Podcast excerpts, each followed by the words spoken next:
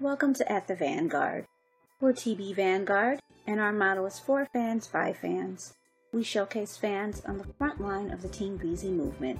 This podcast is an open forum to discuss current topics as they relate to Chris Brown and his fan base. Hey, welcome to At the Vanguard. Today is July 31st, 2023, last day of July, and we'll go ahead and get started. I'm Nikki. And I'm Paula. So we're going to be talking about some updates this week. What's the first one we have?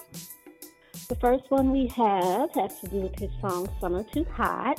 According to the U.S. Radio Updater, Summer Too Hot is officially the top top 10 on U.S. Rhythmic Radio this week, becoming his 51st song to do so. So we want to yay! Yeah. For that. That's very, very important that he keeps Very important. making it into the top 10. And then from Breezy Charts, which is this is really funny. Um, even though it was released in 2019, Chris Brown's Indigo album has moved 393,000 units so far in 2023. That's awesome. That's awesome. It's Wow. crazy. Wow. That is awesome. Now, one thing I wanted to uh, do is a tweet of the week. I just thought this was so funny. Somebody tweeted, "When was the last time you made someone upset or opinion that they truly wanted to fight you?" And Scott po- reported, "Post that weekend is better than Usher and Chris Brown at the family function and almost got shot." And he lives to tell the tale. I live to tell the tale. Oh my god, I thought that was so funny. Like, man, you took your life in your hands. What possessed What you? a troll. I love I it. say that. Oh my goodness. Okay, and then later on in the week we saw soccer dad Chris took Royalty and Echo to see the big rivalry soccer game between AC Milan and Juventus in LA. Yeah, I, I've never heard of them playing in the United States. I didn't know that they played that here, but that was an exciting game. guys playing? Yes. Okay, Guys. cool. you know, even though Miss Royalty is a soccer player. That's right. So cool. yeah. And where else was he spotted this week? Well, he was also, you know, he's got his uh, stuff he's doing in Vegas, so he was also spotted at the Spence versus Crawford fight. in Las Vegas. There was a bunch of celebrities there, but he was there over the weekend.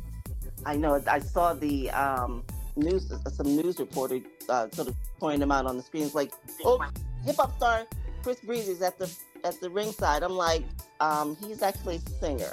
But okay, thanks for acknowledging Yeah. him. But yeah, can you get it right? oh, that was a, that was a, it was a little thing, but it just annoyed me a little bit. but so of course, the big thing this week, of course, Chris performing at Drai's. His uh, Yes. residency, yes, in Vegas. That was a great show. Looked like a really good show. Big deal.